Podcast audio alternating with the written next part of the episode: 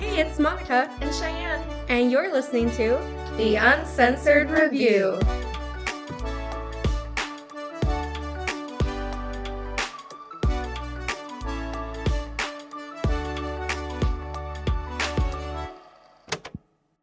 Guys, Hello. we just wanted to get on here and give you a quick rundown as to what you can expect on our podcast. Yes, we are so excited. So, we are going to take you on a journey with us as we watch and review popular and some unpopular movies and TV shows and documentaries, kind of just across all of the streaming platforms that we have available right now.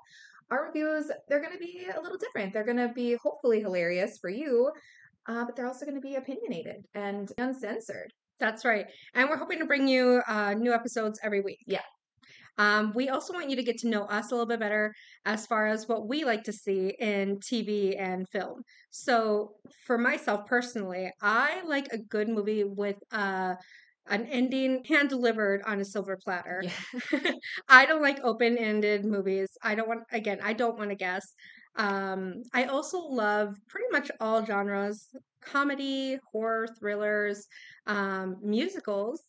Um, but I cannot stand emotional movies. I don't want to cry. No emotions. No emotions. And yeah, that doesn't scream trauma to you.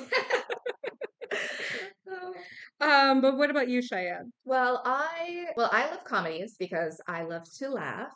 Um, I also really like psychological thrillers, though. The brain teaser movies definitely my jam, and then I also really like bank robbery movies, just in general. Um, I'm pretty sure I was a bank robber in a different life because I just feel like I really like those movies. Um, but I disagree with you. I like movies that the ending is not totally wrapped up and delivered on a silver platter. I like I like to be like, what the heck? I love when it's left up to interpretation. Uh, what's your favorite podcast?